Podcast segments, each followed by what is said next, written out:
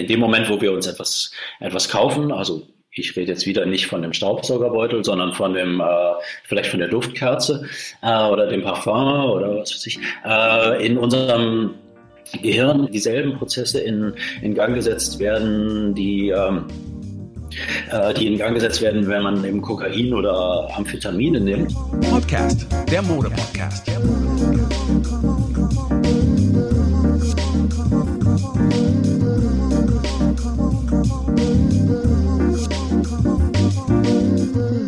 Carl Tillessen ist einer der wichtigsten Trendanalysten unserer Zeit. Als Kreativdirektor und Geschäftsführer leitete er 17 Jahre lang das erfolgreiche Modelabel Firma. Heute berät er vor allem andere Firmen mit seiner langjährigen Erfahrung. Mit seinem ersten Buch Konsum, warum wir kaufen, was wir nicht brauchen, geht er eingehend auf die Frage ein, warum und wie wir konsumieren. Und genau darüber wollen wir heute mit ihm sprechen. Da ist es leider wieder aus der Ferne ein großes Hallo. Heute ein Hallo an Carl Tillessen, was ich jetzt richtig ausgesprochen habe, richtig? Perfekt, hallo Patrice. Hallo. Ich hoffe, dir geht's gut in der heutigen Zeit. Es ist immer eine Frage, die man so schwer mit Ja, Nein, Okay beantworten kann, aber... Ja, mir geht's, glaube ich, wie den meisten. Es geht einem nicht so gut, obwohl man eigentlich gar nicht so viel Grund hat, sich zu beschweren. Ja, von dem einen zum anderen. Ich frage mich gerade, ob wir nicht auch schon mal Berührungspunkte hatten, denn noch zu meiner aktiven Zeit bei MTV war ja dein ehemaliges Label, wenn ich das jetzt richtig ausdrücke, die Firma ja auch eins von den Unternehmen, von dem man auch hin und wieder das andere Kleidungsstück ja auch bekommen hat, wo auch ein gewisser Stolz von mir mal mit dabei war, weil das ja auch aus Berlin ist. Also ja, das hat sehr viel Spaß gemacht, genau. Wir kennen uns beide eigentlich aus unserem früheren Leben, könnte man sagen. Genau, da durften wir dich ausstatten als Moderator bei MTV und waren natürlich auch unsererseits stolz, dich dann mit unseren Sachen auf dem Bildschirm zu sehen. Und ich sehe da auch irgendwie schon so ein bisschen Zusammenhang, dass wir jetzt eben Podcast machen und nicht mehr Fernsehen, weil wir ja auch nichts mehr anzuziehen haben. Ja, wobei, jetzt könnte man auch so charmant fragen, und was hast du an? Welcher Bademantel ist es denn heute?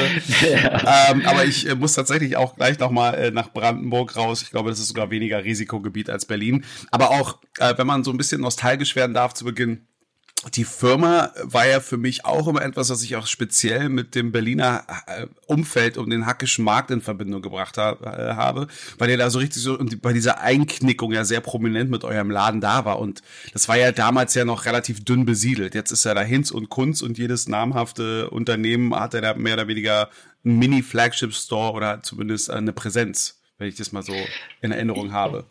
Ja, das kann man so sagen. Wir waren bei der Gentrifizierung von dem Hackischen Marktviertel wahrscheinlich beides, Täter und Opfer. Täter, weil wir Pioniere waren, weil wir da ziemlich früh waren, und Opfer, weil wir dann auch dann irgendwann wieder da weg mussten, weil wir es uns nicht mehr leisten konnten. Ja, es hat sich wirklich sehr verändert. Also ich finde, der Laden hat aber auch sehr viel Charme. Also eben tatsächlich, ich glaube, damals war es schwierig, von Gentrification zu sprechen. So aus einer kommerziellen Perspektive aus war das ja auch wirklich so ein kleiner, handgemachter Laden, wenn man so will. Also es hat ja nichts mit Corporate Identity zu tun. Also wie gesagt, da gab's auch das Chibomato, gab's auch noch mal so nebenbei für kleinen Berlin. Ja, stimmt. Aus Teilen. Ja. So, und aber hier, wenn es sich tröstet, wie du es ja vielleicht mitbekommen hast, auch das Altersheim genau gegenüber vom, also das relativ neue Altersheim gegenüber dem Hackischen Markt muss ja nun auch weichen. Also ja, stimmt, einstürzende Neubauten auf jeden Fall. Das war Da ist ganz schön viel los. Aber nun gut, jetzt bist du ja Autor, Trendanalyst, und bevor wir jetzt eingehend über das erste Buch mit dem Titel Konsum, warum kaufen wir, was wir nicht brauchen, was ja schon mit dem Intro ja auch quasi ein bisschen auch zusammenpasst, würde ich natürlich erstmal wissen, wie kam es denn überhaupt dazu, dass du jetzt auch Buchautor geworden bist in diesem Sinne? Ja, also das ist ganz anders, als man vielleicht denkt. Also viele Leute, die das jetzt so mitkriegen, dass das Buch gerade veröffentlicht wurde, denken so, ja, das ist ein ganz schlauer, hat jetzt schnell während Corona so ein konsumkritisches Buch rausgehauen. Das war eigentlich überhaupt nicht schlau, wie ich das gemacht habe. Ich habe nämlich, ich habe erst mal 15 Jahre lang recherchiert zu dem Thema, einfach nur, weil es mich selber fasziniert, diese Themen, und hatte überhaupt keinen Plan, was ich damit machen will, und habe dann bin erst 2018 auf die Idee gekommen, dass man da ja auch ein Buch machen könnte. Mhm. Und also insofern die Idee oder dass das der Buchvertrag wurde unterschrieben, bevor Greta Thunberg ihren Auftritt in Davos hatte und bevor es Corona gab und so weiter. Und es ist auch gar nicht jetzt ja nur ausschließlich ein konsumkritisches Buch. Es ist auch ein Buch, wo ich eben einfach erzähle, was ich alles so in diesen 15 Jahren herausgefunden habe. Aber wie gesagt, ganz umgekehrte Reihenfolge. Normalerweise überlegt man sich ein Buch zu schreiben und fängt dann an zu recherchieren. Bei mir war es genau umgekehrt. Ich habe erst recherchiert und dann die Idee gehabt, ein Buch zu machen. Na, vor allem, wir haben ja auch gerade anfangs auch darüber gesprochen. Also man war einmal Täter und Opfer, was die Gentrification angeht. Konsum als solches zu kritisieren, ist ja auch relativ einfach heutzutage. Aber Konsum abzuschaffen, scheint ja dann noch so die größere Problematik zu sein. Und ich verstehe mal so, wenn man halt ein Buch rausgebracht hat, am Ende möchte man, dass die Leute ja auch lesen und sich da ein bisschen so in die Tiefe damit auseinandersetzen. Aber natürlich werde ich dann schon versuchen, da ein bisschen auf diese Thesen in der Summe auch einzugehen. Ja. Also lesen Sie das Buch, wenn Sie wissen wollen, wie es ausgeht. Ich meine, in deinem Buch gibt es ja auch zahlreich absurde, komische Beispiele dafür, wie Menschen heutzutage konsumieren. Also das aus der Beobachtung heraus würde ich entnehmen. Und auch vor allem auch, wie Leute ihre Entscheidung dann auch rechtfertigen. Also da scheint es ja auch Gespräche gegeben zu haben. Hättest du da vielleicht jetzt aber zumindest ein paar Beispiele, die du verraten könntest, ohne jetzt das ganze Buch zu spoilern? Auf jeden Fall. Also ich kann da genug Beispiele nennen für absurden Konsum, weil ich selbst oft und immer wieder auch jetzt noch absurd konsumiere. Also vieles ist ja einfach auch absurd, was uns absolut noch jetzt normal erscheint, wenn man genauer hinguckt. Also wenn man es allein schon eine Situation angenommen, man steht vor einem Schaufenster und man sieht eine Jacke, die einem gefällt, und man geht rein und dann probiert man sie an und die Jacke funktioniert doch nicht und dann kauft man stattdessen eine Hose. Das ist an sich schon total absurd, weil es zeigt, dass man die Jacke überhaupt nicht brauchte und die Hose nicht braucht und das ist ja wirklich Jacke wie Hose ist, was man kauft, weil es eben nur darum geht, etwas zu kaufen, wirklich im Sinne von irgendetwas, und dass sich das Einkaufen bei uns so komplett von dem Brauchen, von dem Bedarf gelöst hat. Also das Shopping fängt für uns eigentlich erst da an, wo es für frühere Generationen aufgehört hat. Also bei früheren Generationen ging es darum, dass man sich die Dinge gekauft hat, die man dringend brauchte, aber die man nicht selbst herstellen konnte. Und jetzt, und für uns fängt es überhaupt erst da an, wo wir uns das gekauft haben, was wir brauchen, nämlich vielleicht das Klopapier und den Staubsaugerbeutel und dann anfangen, uns was zu gönnen und uns selbst was zu schenken, eine Freude zu machen. Ja, aber das mit so gönnen und sich was schenken, also gerade wenn es uns um Geschenke geht, wenn es um reine dekorative Sachen geht, also da kann man ja sich da puristisch mit Themen auseinandersetzen, was man nun braucht oder nicht. Ich selbst glaube, das Grundprinzip ist ja auch das, was über Jahrzehnte ja beim Winter- und Sommerschlussverkauf ja immer geholfen hat. Also wenn Leute dann immer so zurückkamen und meinten, du, ich habe 800 Euro gespart, und nicht so, aber wie viel hast du ausgegeben? Ja, nur 800, das war auf die Hälfte reduziert. Also hast du 800 Euro für etwas ausgegeben, was dir davor nicht so wichtig war, es überhaupt zu kaufen. Also hast du doch per se 800 Euro mehr ausgegeben, als du überhaupt musstest, quasi. Weil wenn du es unbedingt hättest haben wollen, hättest du es ja getan. Genau, ja. Nee, du hast total recht. Also dass wir angefangen haben, unsere Stimmung zu regulieren über die Käufe, die also nicht unseren Bedarf zu decken, sondern unsere Stimmung zu regulieren mit dem, was wir kaufen. Und das Problem ist natürlich auch, genau wie du sagst, das Problem ist nicht Konsum. Konsum ist unvermeidbar, sondern das Problem ist, es wird dann zum Problem, wo wir von Überkonsum sprechen, wo wir Dinge kaufen, die wir eben auch zum Teil noch nicht mal dann benutzen am Ende. Ne, aber auch da, ich glaube, das ist halt schwierig, so genau so die Grenze zu finden. Ein Debakel, was ich ja mit meiner Mutter ja habe, also die ja auch schon ein paar Tage alt ist und natürlich auch mit Verzicht, sie ist ja im Verzicht ja geboren worden. Also wenn man sich mit ihrer älteren Schwester, also mit meiner Tante unterhält, was man alles so an Maßnahmen, wo man so zurückgreifen musste, um überhaupt Sachen zu bekommen, wo es auch der persönliche Kontakt mit wem auch immer denn irgendwie auch eine große Rolle gespielt hat. Und das ist scheint bei dieser Nachkriegsgeneration auch so ein Stück weit mit drinne zu sein, so ein bisschen dieses Hamstern oder Horten. Aber was ich immer bei meiner Mutter beobachte, ist halt eben, sie ist halt das klassische Opfer, muss ich ja wirklich mal sagen. Für im Supermarkt reduzierte Lebensmittel in dieser und jener Kategorie, wo sich denkt, dann kaufe ich die jetzt auf Vorrat, dann habe ich die günstig. Aber verzichtet ja quasi damit auf ein bisschen Freiheit, weil damit ihre Küche ja total so vollgestellt ist mit so diesen ganzen Paletten oder diesem 10er-Pack Limonade oder wie auch immer. Da ist es, das ist für mich so ein bisschen so absurd, dieses Gespräch zu führen, aber was soll ich machen? Ich krieg meine Mutter jetzt nicht mehr erwachsen. Also das meinte ich auch in dem Kontext von so ein paar merkwürdige, lustige Beispiele eben tatsächlich, was Leute so argumentativ verbringen. Wobei bei ihr kann ich es ja begründen. Hast du da schon mal so absurdeste Sachen bekommen, außer ich habe die Jacke nicht gefunden, deswegen eben die Hose? Ja, also ich bin, es zeigt ja schon, dass die also ich finde, das absurdeste Beispiel sind wirklich Tankstellen. Ne? Wenn man sich überlegt, wie klein Tankstellen eigentlich sind und wie wenig Platz die haben, Dinge zu verkaufen und was man jetzt tatsächlich dringend brauchen könnte an der Tankstelle, nämlich Ersatzleuchtmittel für, wenn der Scheinwerfer ausfällt oder so. Und stattdessen gibt's da Diddelmäuse, Sextaler und was sind denn Sextaler? Die liegen immer an der Kasse. Ich weiß, oder es gibt Quietscheentchen mit verschiedenen Berufen und solche Dinge. Und das ganze Ding ist vollgestopft durch die Dinge, die man tatsächlich brauchen könnte, wie ein Eiskratzer oder so, die für die Frontscheibe, die gibt es überhaupt nicht mehr. Und also du hast natürlich total recht. Also ich will jetzt auch nicht der Spaßverderber sein, also dass man sagt, jetzt man darf sich nichts gönnen und sich keine Freude machen. Brauchen ist natürlich ein sehr dehnbarer Begriff. Ne? Also was brauchen wir Musik?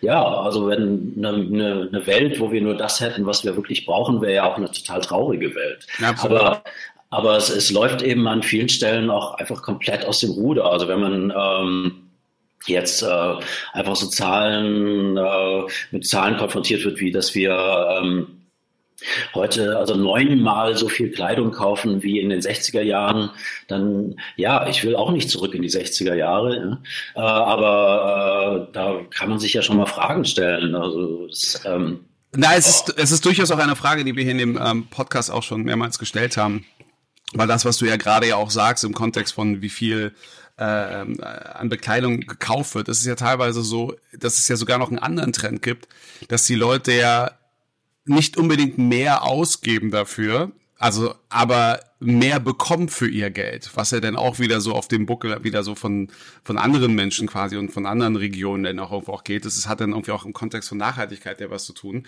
Aber was ich auch im Falle meiner Mutter auch gerade erwähnt habe, manchmal ist es ja auch so ein bisschen, hat es ja was mit einer persönlichen Erfahrung zu tun.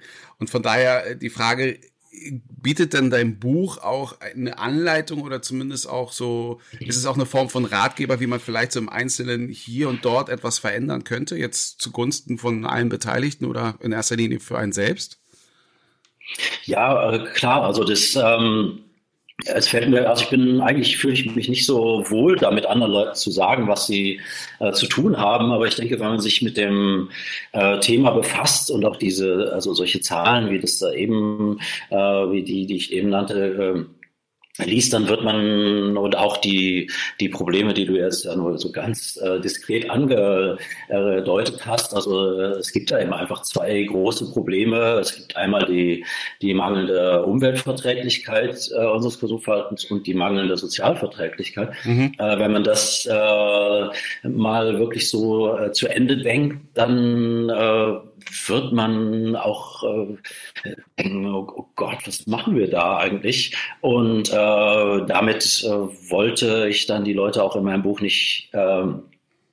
nicht ganz allein lassen und habe natürlich auch Hinweise gegeben, was jeder Einzelne da tun kann oder wie er auch seinen persönlichen Konsum verbessern kann. Also das ist, wie gesagt, da würde ich auch, da muss man gar nicht sofort mit den Dingen anfangen, also auf die Dinge zu verzichten, die einem wirklich Spaß machen und so.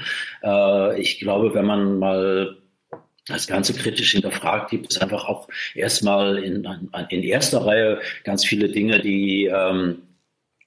die einem wirklich gar nichts bedeuten und wo man selber gar nicht erklären kann, warum man die eigentlich dauernd kauft und so und die einen auch wissenschaftlich nachgewiesen nicht glücklich machen, weil man sie sich eben gar nicht aneignet, sie gar nicht benutzt und gar nicht damit lebt, sondern also das ist tatsächlich, macht es mit der Konsum langfristig Freude von Dingen, die wir auch wirklich eben in Gebrauch nehmen und benutzen.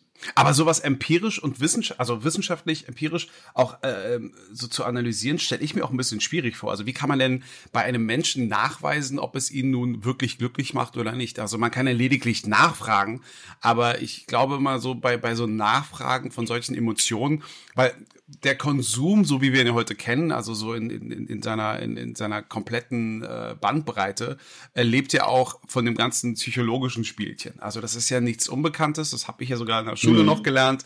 Da spielt man ja auch mit so vielen unterbewussten Bedürfnissen. Wie kann man denn aber denn sowas ermessen? Wie kann denn ein Proband, wenn er denn gefragt wird, denn wirklich bewusst sagen, ja, also das macht mich nicht glücklich, ja, das macht mich glücklich? Weil ich muss jetzt mal bei der Corona-Nummer jetzt auch dazu ergänzen, dass ich in der Vergangenheit mir auch viele Sachen zugelegt habe, wo ich der Auffassung war, die werde ich irgendwann brauchen, musste aber feststellen, ich kam nie dazu, weil ich einfach zu beschäftigt war mit anderem. Aber jetzt, in der Zeit, wo ich viel Zeit plötzlich zu Hause habe, sehr glücklich war, sie zu haben. Und ich rede jetzt nicht nur von Toilettenpapier, sondern ich rede einfach mal so von technischen Dingen, die mir auch die Möglichkeit gegeben haben, auch relativ fit zu sein, was einfach hier so Social Media und Co. angeht, was ja auch neu Feld ist, was es ja vorher so nicht gab. Also lange Frage, kurzer Sinn. Wie kann man sowas überhaupt analysieren, was einen glücklich macht oder nicht? Ja, also das, was du jetzt gerade beschrieben hast, ich glaube, man hatte beide Erlebnisse, ne? Jetzt während Corona. Man hat einerseits bei sich Dinge entdeckt, die man wirklich gut gebrauchen konnte, aber ich bin... Ausmisten wollte jeder, ja. Irgendwann so. Genau, also letztendlich, also das war die andere Seite. Man hat definitiv auch, auf sehr, sehr, sehr viele Dinge gestoßen, von denen man irgendwann mal dachte, dass man sie brauchen würde und die man dann eben doch nicht gebraucht hat. Ne? Mhm. Und das, dieses Buch, was ich da geschrieben habe, das ist also gespickt mit Zahlen und Studienergebnissen, aber diese Studien habe ich natürlich nicht selbst alle angestellt, sondern da zitiere ich eben psychologische Studien, wo eben auch über längeren Zeitraum große Gruppen von Menschen beobachtet wurden oder Dinge getestet wurden und wo man dann eben auch sehr viel über sich und lernen kann und auch wo man, also die interessante Frage ist ja auch, warum man sich nicht so verhält, also nicht nur, wie man sich verhalten sollte, sondern auch, wie man tatsächlich sich selbst verhalten will auch. Also ich denke, jeder von uns ist regelmäßig etwas verwundert darüber, wie er sich selbst da verhält oder auch enttäuscht, wie er sich verhält. Absolut. Ich versuche es ja immer runterzufahren auf diese Schiene, erst kommt das Fressen, dann die Moral. Das ist so ein bisschen das Einzige, also nicht, dass es jetzt eine Entschuldigung für etwas ist, aber zumindest so der Versuch einer Erklärung, warum man manchmal dann einfach auch ein bisschen... Ja. Ich kann nicht egoistisch sein, weil manchmal tut man ja auch Handlungen, wo man glaubt, dass man für sich was Wichtiges tut und im Nachhinein feststellt, das war genau das Gegenteil, was man da gemacht hat, sondern man ist da kein Bärendienst erwiesen. Ja, aber das, also genau, also das, also auch da, die statistischen Zahlen sind da so, es gibt so eine gigantische Diskrepanz zwischen dem, also wenn man Leute befragt, genau das, was du sagst, also wenn man Leute fragt, was sie denken, was sie fühlen, dann liegen sie eben oft sehr falsch. Und auch wenn sie, also wenn man Leute fragt, ob sie regelmäßig, also zum Beispiel nachhaltige Produkte kaufen, dann antworten über 90% der Leute mit Ja. In der Praxis, also statistisch gesehen, ist es aber im niedrigen einstelligen Bereich, also was die Käufe von nachhaltigen Produkten. Und das ist eben auch interessant, also der Frage auf den Grund zu gehen, warum ist das eigentlich so? Ne? Warum verhält man sich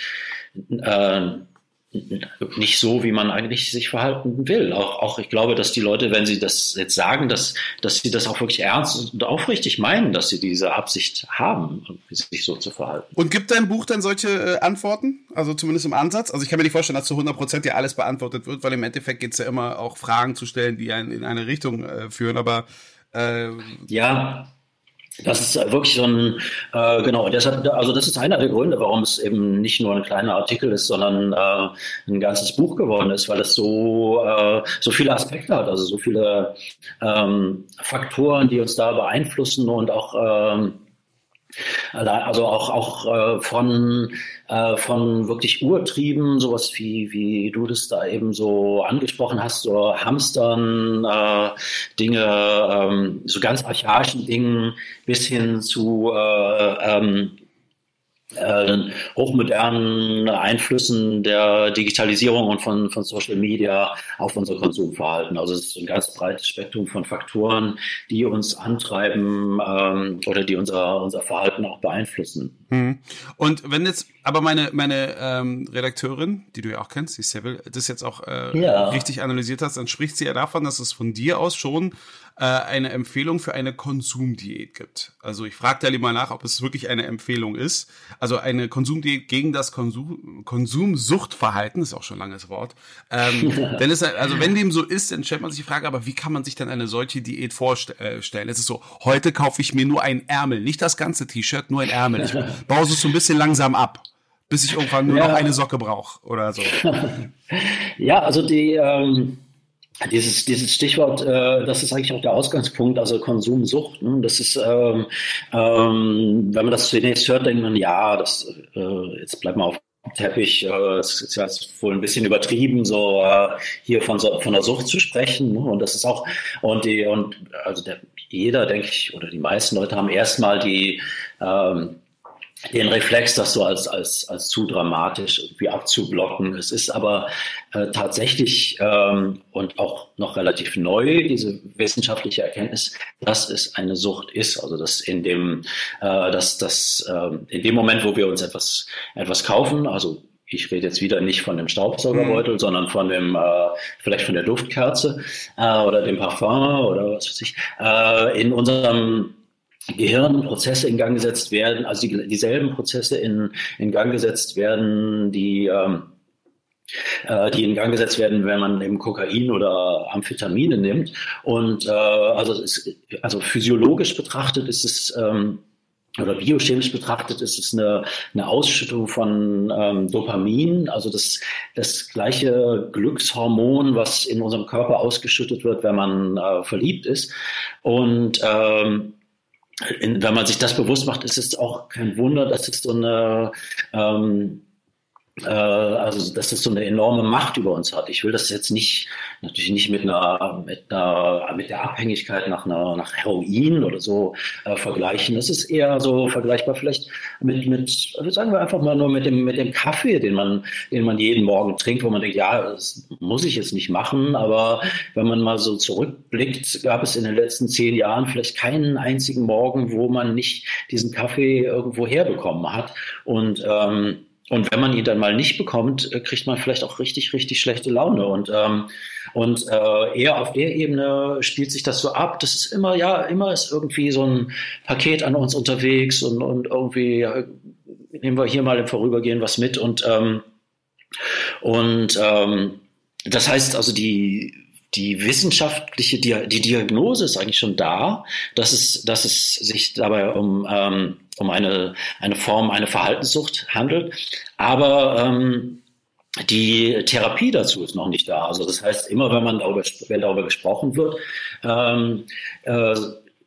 nimmt man es, also man nimmt es einerseits in der Diagnose ernst, aber in der Therapie nimmt man es überhaupt nicht ernst. Da sagt man einfach nur lass das doch mal sein. Ne? So, es ist so, als ob man jetzt einem Kettenraucher sagt, pass mal auf, es wäre doch viel gesünder und auch billiger, wenn du einmal in der Woche eine gute Zigarre rauchen würdest. Ne? Dann wird er das sicher einsehen, aber machen wird er es noch lange nicht. Und deshalb funktionieren auch diese Ermahnungen, die ja irgendwie auch schon länger auf uns einprasseln, haben so gut wie keinen Effekt auf uns, auf unser tatsächliches Konsumverhalten. Ja, aber es ist halt, dann auf die nächste Frage zu kommen, also ist ja auch ein guter Übergang. Und da begebe ich mich jetzt ein bisschen auf sehr dünnem Eis mit einem ganz harten Vergleich. Weil wir ja gerade auch andere chemische Substanzen ja auch angesprochen haben, um dann einen Vergleich, wenn es gerade um das Thema Sucht angeht. Und da ist es ja so, nicht jede chemische Substanz funktioniert gleichermaßen. Worauf ich hinaus will ist, es gibt ja durchaus auch Meinungen, und da möchte ich jetzt nicht verklagt werden für, und auch ich bin kein Konsument von Heroin. Aber es gibt durchaus auch Menschen, die sagen, also Heroin, klar, wirst du sofort abhängig von, aber es ist gar nicht mal die Sucht das Problem, sondern die Beschaffungskriminalität. Worauf ich hinaus will, es gibt wahrscheinlich durchaus high-functional Leute, die sich da sonst was irgendwas schießen, weil sie sich das leisten können, weil sie aus irgendeinem Grund da drauf gekommen sind, aber die können sich eben leisten. Und die Leute, die ja alles für diesen Schuss tun, aber nicht die Mittel dazu haben, sind dann bereit, das zu machen, was der Gesellschaft schadet. Worauf ich jetzt aber hinaus will, und ich habe bewusst schon vom dünnen Eis gesprochen, ist, das Problem ist ja wie mit Rauchen. Die Zigaretten werden immer teurer. Auf der anderen Seite, wenn die Leute komplett auf Rauchen verzichten würden, hätte der Staat, unabhängig jetzt von Corona, ein Problem, was die Steuereinnahmen angeht. Weil am Ende des Tages kassiert der Staat ja mit bei jeder Packung von Zigaretten und das nicht zu knapp. Also eigentlich ist er ja gleichzeitig davon abhängig. Und das ist ja genau, und worauf ich halt hinaus will ist, wenn es um den Konsum geht. Ich meine, solange es ja auch funktioniert für die Gesellschaft als solches, also warum sollte man da klar was dagegen machen? Also die Frage, die sich ja auch allgemein stellt, gerade wenn es um Konsum geht, fangen wir jetzt mal nicht global, also gehen wir gar nicht mehr auf das Globale, sondern alleine schon auf Deutschland. Kann denn das in Deutschland bestehende Wirtschaftsmodell denn überhaupt bestehen, wenn es absurdes Konsumverhalten wenn es das nicht geben würde? Das ist ja auch die grundsätzliche Frage, die man sich stellen muss. Ehrlicherweise. Ja, also genau wie du sagst, es gibt natürlich ein starkes politisches Interesse daran, dass wir konsumieren. Also das heißt, für die Politik sieht es im Grunde alles sehr einfach aus. Unser Konsum ist der Erfolg der Unternehmen, sind Steuereinnahmen, sind die Voraussetzung dafür, dass überhaupt regiert werden kann oder ein Land gesteuert werden kann. Und das beste Beispiel ist ja diese Allianz zwischen Industrie und Politik ist natürlich die deutsche, die so sympathische deutsche Autoindustrie, wo wir ja ständig mit Abwrackprämien und Subventionen dazu verleitet werden oder ermuntert werden, uns neue Autos zu kaufen, was natürlich im politischen Interesse ist, dass das ist der was Arbeitsplätze schaffen. Aber auch nicht mehr so einfach wie früher. Die Abwrackprämie hat man relativ schnell durchgewunken. Jetzt, es gibt ja auch böse Zungen, die behaupten, dass jetzt die Mehrwertsteuerabsenkung tatsächlich ja wirklich in erster Linie der Automobilindustrie helfen sollten, weil jeder einzelne Gastronom oder Einzelhändler und so denkt sich so, das macht mir mehr Arbeit, innerhalb eines halben Jahres so ein Hin- und Herwechsel abzuvollziehen, alleine was das Berechnen angeht, als dass ich einen Vorteil davon habe. Also Nutznießer davon sind in erster Linie Industrie, die Güter haben, die so hochpreisig sind, dass natürlich eine Differenz von 3% schon halt was ausmachen. Ja, und das ist ganz klar. Ne? Wenn das von einem Tag auf den anderen für unseren Konsum runterfahren würde das natürlich hier alles kollabieren. Mhm. Die Frage ist natürlich auch, ist es nicht langfristig sowieso unmöglich, also unseren Konsum auf dem Niveau beizubehalten, wie wir es jetzt machen,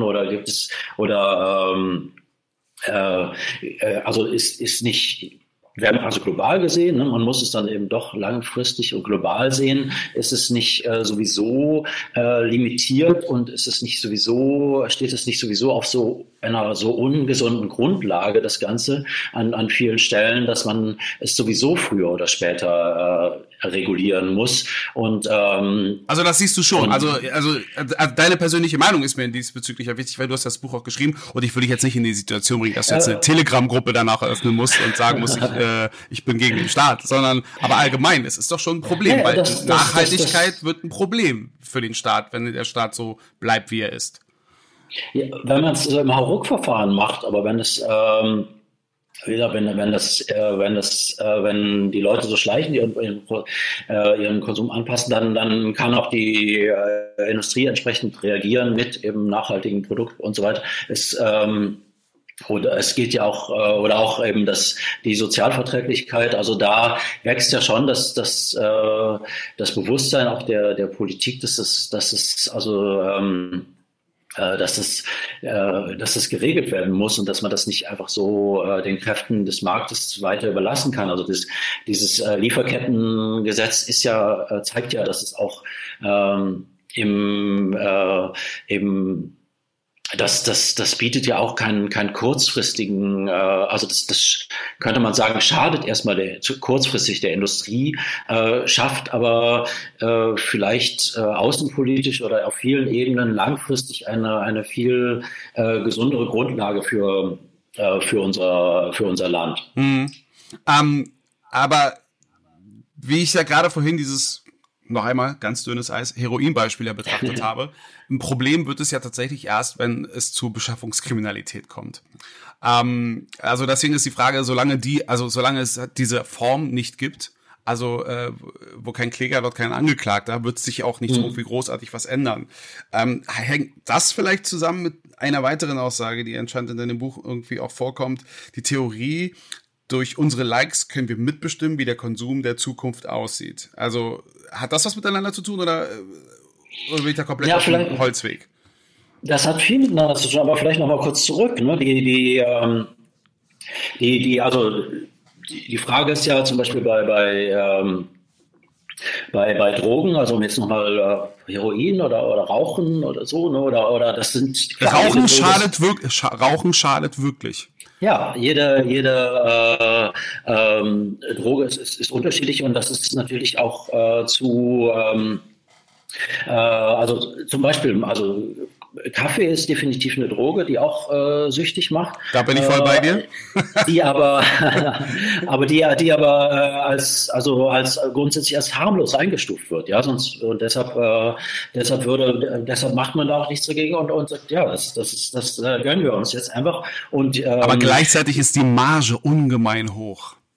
Ja, also das könnte man nochmal diskutieren. Also aber grundsätzlich besteht so Konsens derzeit, dass es irgendwie harmlos ist und dass man das jetzt irgendwie weder verbieten muss noch sich selbst unbedingt verkneifen muss. Und das Gleiche ist in gewisser Weise auch noch mit unserem Konsum so, dass wir halt, dass diese Schattenseiten dessen entweder zeitlich oder geografisch noch so weit weg sind von uns, dass wir noch nicht spüren, wie schädlich das eigentlich ist, ne? Weil wir eben das, was du ja auch sagtest, dass die Sozialprobleme, die das mit sich bringt, oder die sind halt geografisch so weit weg von uns, dass sie uns nicht so tagtäglich also national betrachtet fühlt sich das erstmal alles gut und ist es natürlich auch total beglückend, dass wir hier so leben können, wie wir leben, und insofern und das solange wir noch die Möglichkeit haben, das alles zu verdrängen und auch die ökologischen Konsequenzen, lassen wir das halt so ein bisschen laufen und wie wir das mit dem und verharmlosen das auch so sagen, ja, habe ich mir doch schon wieder ein paar Schuhe gekauft. Das ist aber auch, also so wie so eine sympathische kleine Schwäche. Die aber wie gesagt so total harmlos, das ist so wie als ob ich sage, ja, jetzt, na, da habe ich mir jetzt doch den letzten Keks auch noch genommen, oder das Stück Kuchen, noch ein zweites Stück Kuchen gegönnt. Das ist sowas, was Sympathisches, Menschliches. Ist die Frage, ob das, wenn man sich wirklich mit den globalen Konsequenzen unseres Konsums auseinandersetzt, ist es eben wirklich die Frage, ob man es dann auch wirklich noch so sympathisch findet, wenn man sich jetzt so das, wenn sich jemand so das 40. Paar Sneaker kauft. Also bitte, ich nehme es jetzt mal nicht persönlich, ja. Ich bin Opfer der Gesellschaft, deswegen sind es mir jetzt 40 geworden. Das ist ne? Ja. Auch jeder muss dann so selbst entscheiden, an welcher Schraube er da so drehen will, aber das ist das ist eben die Frage, die sich stellt, ob das eben wie harmlos das Ganze ist. Und nachdem wir jetzt nochmal zurückgesprungen sind, kommen wir jetzt auch zu deiner Frage. Bestimmte Likes können wir mitbestimmen. Genau, also das ist eigentlich eine sehr interessante Erkenntnis, die über uns selbst, auch die wir was wir, also unser Konsumverhalten viel stärker von unserer Umwelt beeinflusst ist, als wir uns das selbst eigentlich eingestehen. Also das heißt, alle Studienergebnisse weisen darauf hin, dass wir eigentlich dass wir denken, in dem Glauben leben, also dass wir alles, was wir kaufen, eigentlich hauptsächlich für uns kaufen. Und, also allgemein gilt es ja, wir geben Geld aus, um Sachen zu kaufen, um Leute zu beeindrucken, die wir gar nicht mögen.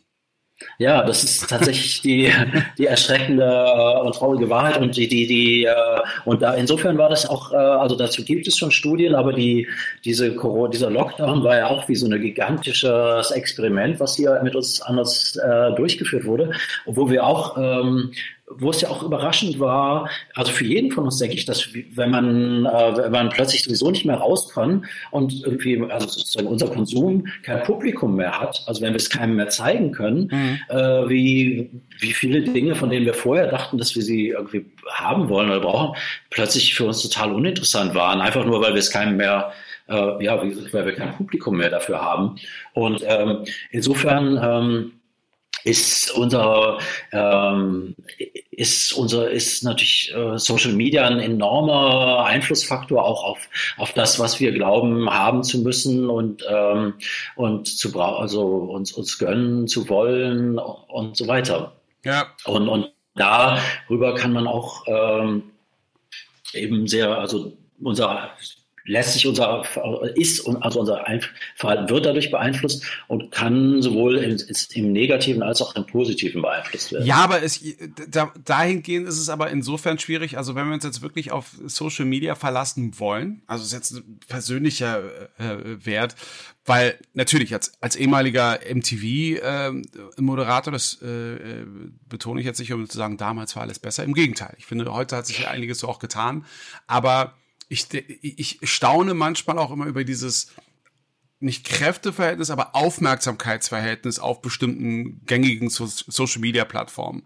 Also ich erwische ja auch, dass Leute in meinem Alter plötzlich dann anfangen, so gegen Jüngere so zu wettern, so wie es meine Eltern früher getan haben. So TikTok ist so für Kleinkinder oder bei Instagram, wenn du dann tatsächlich so etablierte, teilweise auch Oscar-Preisträger hast, die dann einen Bruchteil haben von irgendwelchen Social-Media-Phänomenen. Da stellt man sich schon die Frage, was hat jetzt mehr Gewichtung? Ist es jetzt die erfolgreiche Arbeit an der Aufmerksamkeit als solches oder eben die Anerkennung oder eine Wertschätzung der angearbeitet, also beides ist ja auch Arbeit, aber wenn halt so die Wertigkeit, wenn der Oscar-Preisträger weniger Aufmerksamkeit verdient, unabhängig davon, ob er jetzt weniger postet oder nicht, als jemand, der einfach so, und heute benutze ich ein rotes Taschentuch, morgen vielleicht ein blaues, who am I to judge, aber was ja dazu führt, dass einfach so eine Generationsdiskrepanz entsteht, worauf ich ganz eigentlich hinaus will, ist, ich habe mal mit Freunden in meinem Alter darüber gesprochen und die meinten so, naja, wir sind halt nicht so gesteuert. Also sprich, manchmal, man guckt sich das halt so ab einem gewissen Alter so wohlwollend an, was da bei Social Media passiert, aber so dieses doppelt mal aufs Bild klicken, um ein Herzchen da zu lassen, kommt uns nicht so in den Sinn, so wie Jüngeren, die es einfach schon so intus haben, weil sie so Natives sind und sagen, oh, du bist so schön heute, oh, das ist so toll, du bist so Bombe, #Beste, Ehrenmann. Das ist dann so etwas, wo man sich dann in dem fortgeschrittenen Alter dann immer denkt, so, nee, so kindisch bin ich nicht, also da bin ich mir zu fein für. Also, wenn du das jetzt aktuell irgendwo hast, wie würdest du denn wirklich ein authentisches, glaubhaftes und wirklich repräsentatives Bild darstellen der gesellschaftlichen Ströme, wenn die jetzt so generationsmäßig weit auseinandergehen. Mhm.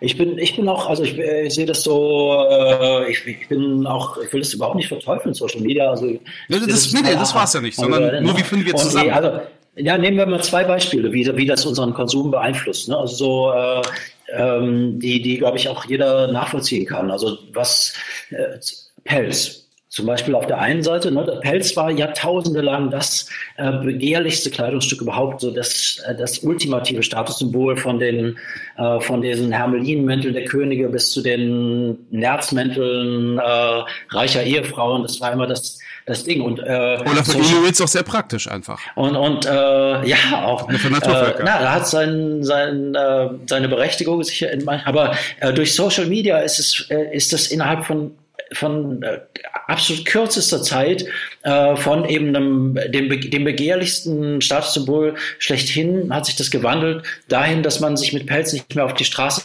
trauen kann. Mhm. Also das zeigt, wie enorm dieser Einfluss eben auf unseren Konsum ist. Da gibt's recht. Und ein anderes Beispiel, wo es eigentlich spannend ist, das so zu beobachten, ist so mit dem Fliegen und dem Bahnfahren, ne? Das ist ja so ein auch nicht so ganz einfach, weil es einerseits gibt es so dieses Flight-Shaming und so ein Bewusstsein, dass das Bahnfahren besser ist. Andererseits, wenn jemand jetzt so auf Social Media so wieder zeigt, dass er schon wieder im Flugzeug sitzt oder so, ne, so Early Bird, Hashtag warme Macadamianüsse, erste Klasse, off to work, genau, ja. Dann ist es doch noch ein bisschen schicker, als wenn man sagt, ich stehe hier gerade auf dem zugigen Bahnsteig 5 und warte auf den verspäteten Zug, wie dann auch gegen unsere eigentliche Überzeugung, dass Prestige bestimmter Dinge auf Social Media uns trotzdem vielleicht noch dazu verleitet, irgendwie zu fliegen, oder vielleicht gibt es auch demnächst und wir kommen tatsächlich durch die Anerkennung, die bestimmte Dinge auf Social Media bekommen, oder die Ächtung, die bestimmte Dinge auf Social Media bekommen, tatsächlich zu einem Flight-Shaming und zu einem Train-Bragging. Also dass diese Macht hat, Social Media uns dahingehend zu beeinflussen. Mhm.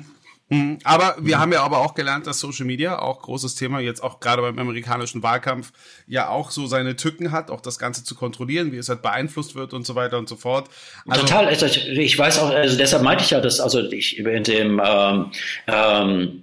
ich glaube, dass es bisher immer noch so ist, dass Social Media uns in Bezug auf Fliegen und Bahnfahren negativ beeinflusst, weil es eben doch noch einen höheren, also auf Social Media letztendlich noch einen höheren Status hat, eben ein Flugzeug zu besteigen, als irgendwo auf den Zug zu warten. Und uns auch jahrelang negativ, also es kann sowohl uns negativ beeinflussen als auch positiv beeinflussen. Na, ich glaube, es ist am Ende ja immer so eine Frage der Balance und das ist ja immer das, wenn halt irgendwie über Social Media einmal nur so impulsgetrieben ist, anstatt einfach mal wirklich eben nachhaltig auch wirklich so, dass die Leute nicht nur angehalten sind, so mit à la Cäsar, Daumen hoch, Daumen runter, sondern auch wirklich mal sich die Zeit nehmen, da runterzugehen und das persönliche Gespräch zu suchen. Das ist dann immer noch so eine Sache. Aber gut, aber zumindest verstehe ich, was du das mit den Likes meinst, da bin ich da voll bei dir, das wird es auch mitbestimmen, aber ich würde da Zusatz geben, dann wird es aber enorm wichtig, auch da sämtliche Generationen abzuholen, also nicht immer alles so eben, da bist du ja auch bei mir, das nicht zu verteufeln, aber da wird der Dialog umso wichtiger. Damit ist ja eigentlich auch so, weil ich ursprünglich auch fragen wollte, ob Social Media nun ein Fluch oder vielleicht auch Erlöser zugleich ist. Das haben wir ja quasi damit dann auch schon wieder... Ja, tatsächlich beides. Ja, ne? Also so. Damit kann man ja auch wirklich auch nur sagen, also um die weiteren Ansätze da zu haben, gibt es irgendwie noch so bestimmte Aspekte, die dir wichtig sind, gerade was das Buch angeht, um da zu wissen, auf was man sich irgendwo auch einlässt? Also, weil abschließend doch mal so von meiner Seite aus, desto mehr wir darüber reden, was so Konsum angeht und gerade im Kontext von Mode, befürchte ich manchmal, dass es vielleicht dann doch irgendwann wie in diesen utopischen Science-Fiction-Filmen aussieht, wo sie alle quasi gleich aussehen. Also, dass ein bisschen so unsere Mode irgendwann aussieht wie halt so die Auswahl an Trabanten auf den Straßen der DDR. Dass es nur eine Handvoll irgendwo halt gibt und eben, also, dass sich dieses systemrelevant denn irgendwann mal eventuell auf Mode übertragen würde. Das ist für mich ein bisschen so der Horror aus meiner Perspektive. Aber vielleicht liege ich ja auch falsch. Vielleicht hat die Jugend ja später ein ganz anderes Verhältnis dazu. Weil ein bisschen Absurdes, da stimmst du mir zu, brauchen wir schon. Aber ist es, weil wir so erzogen sind oder weil der Mensch von Natur aus das auch wirklich braucht? Das Absurde. Ich sage ja. Aber vielleicht liege ich ja falsch.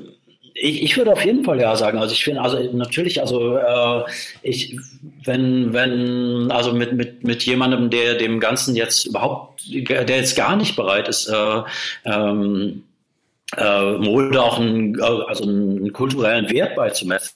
Also Mode mit großem M, also wirklich im Sinne von Bewegung und Trend, mit dem kann ich eh nicht reden, weil der lebt eh auf einem anderen Planet als ich. Da muss man schon bereit sein, das auch anzuerkennen. Und gleichzeitig, glaube ich, ist...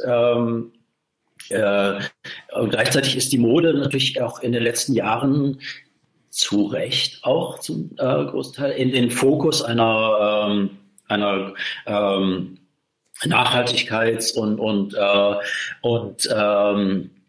und Gerechtigkeitsdebatte geraten. Und ich glaube, jeder, der jetzt in der Branche arbeitet, hat auch den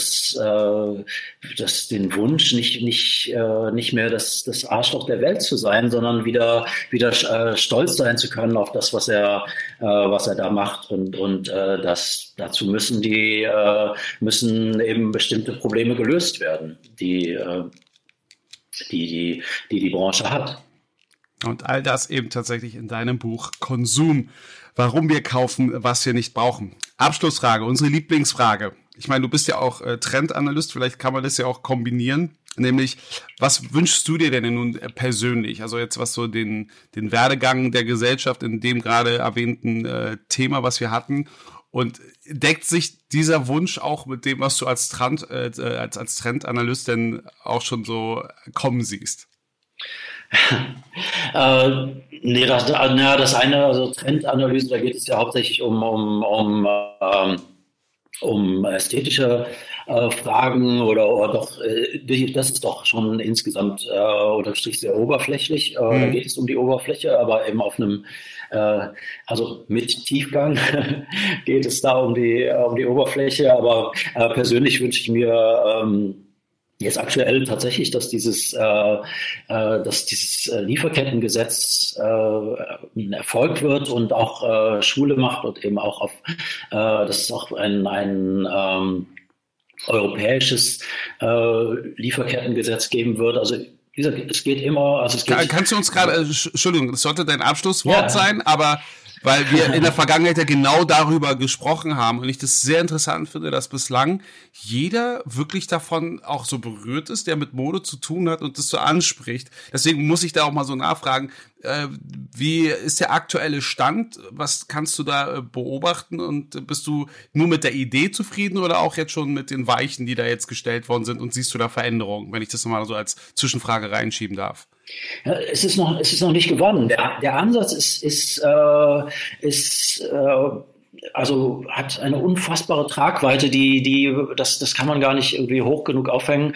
Wir haben einfach bisher vollkommen unkontrolliert sämtliche Waren hier ins Land gelassen und verkauft, egal unter welchen Bedingungen die hergestellt wurden. Mhm. Also egal ob dabei Kinderarbeit, Sklavenarbeit, Abwässer ungefiltert ins Grundwasser geleitet, völlig egal, alles rein und in die Supermarktregale. Das ist so und immer mit dem, immer so weggeguckt, also mit zwei eigentlich Argumenten. Einerseits so dieses, was kann man da machen, irgendwie andere Länder, andere Sitten, wenn es da bei denen irgendwie so ist, dann ist es so. Und das andere Argument war immer, wir können das doch eh nicht kontrollieren, was da am anderen Ende, das ist so merkwürdig, diese Argumentation, das ist so, als ob man sagen würde, wenn also Kinderpornografie aus einem Land kommt, wo das nicht verboten ist, dann können wir die ja hier ruhig verkaufen. Mhm. Nee, das ist absurd, weil die Unser Rechtsverständnis ist entscheidend dafür, ob Produkte hier verkauft werden dürfen. Er sollte darüber entscheiden, ob Produkte hier verkauft werden dürfen und nicht das Rechtsverständnis in dem Land, wo es hergestellt wird. Und insofern ist das ein enormer Durchbruch, dass man sich diese und ich finde auch, dass nochmal nachhaltiger Konsum, umweltverträglicher Konsum, da ist der Konsument auch in der Verantwortung, richtig sich zu verhalten, während dieser sozialverträgliche Konsum, das ist wirklich was eigentlich hauptsächlich auf politischer Ebene geregelt werden muss und was bisher nicht geregelt wurde, also null geregelt wurde und was jetzt erstmalig ein Anlauf genommen wird, das zu regeln. Und das ist wirklich ein epochaler Durchbruch, dass man überhaupt so einen Gesetzesentwurf an den Start gebracht hat. Jetzt geht es eben darum, das zu etablieren und eben also nicht nur national, sondern eben auch irgendwie auf europäischer Ebene und hoffentlich eben auch auf weltweit zu etablieren, dieses Denken. Und das gehört also zu den Sachen, die du dir persönlich jetzt auch wünschen würdest? Ja. Deckt sich das mit der oberflächlichen Trendanalyse dessen, wie halt so die Stimmung, also die Konsumstimmung auch ist und das Verhalten zu genau diesen Anliegen? Ja, also schon, ja. Das ein bisschen wächst natürlich auch das Bewusstsein, das kollektive Bewusstsein für dafür aber besser zu kaufen und das prägt natürlich dann auch die einzelnen Produkte, die dann eben auch sowohl vom Design als auch von der Qualität etwas langlebiger werden. Also das ist schon ein Trend, wo sich eben die Ideologie und die Ästhetik dann auch berühren. Dann danke ich dir vielmals für dieses Schlusswort an dieser Stelle. Karl, ich wünsche dir viel Erfolg. Gerne mal nach Corona auch da nochmal so eine Zusammenfassung dessen, wie das Buch ankam, wie die Diskussionen denn angeregt worden sind, was da für neue Erkenntnisse kommen. Das gerne mal zu einem späteren Zeitpunkt nochmal. Ja, sehr gerne. Danke dir sehr. Danke. Vielen Konsum Dank. Oder nicht Konsum? Steht das noch zur Frage, war unser heutiges Thema, einfach wegen dem Buch Konsum, warum wir kaufen, was wir nicht brauchen. Carl Tillessen, vielen Dank für dieses Gespräch. Ich danke.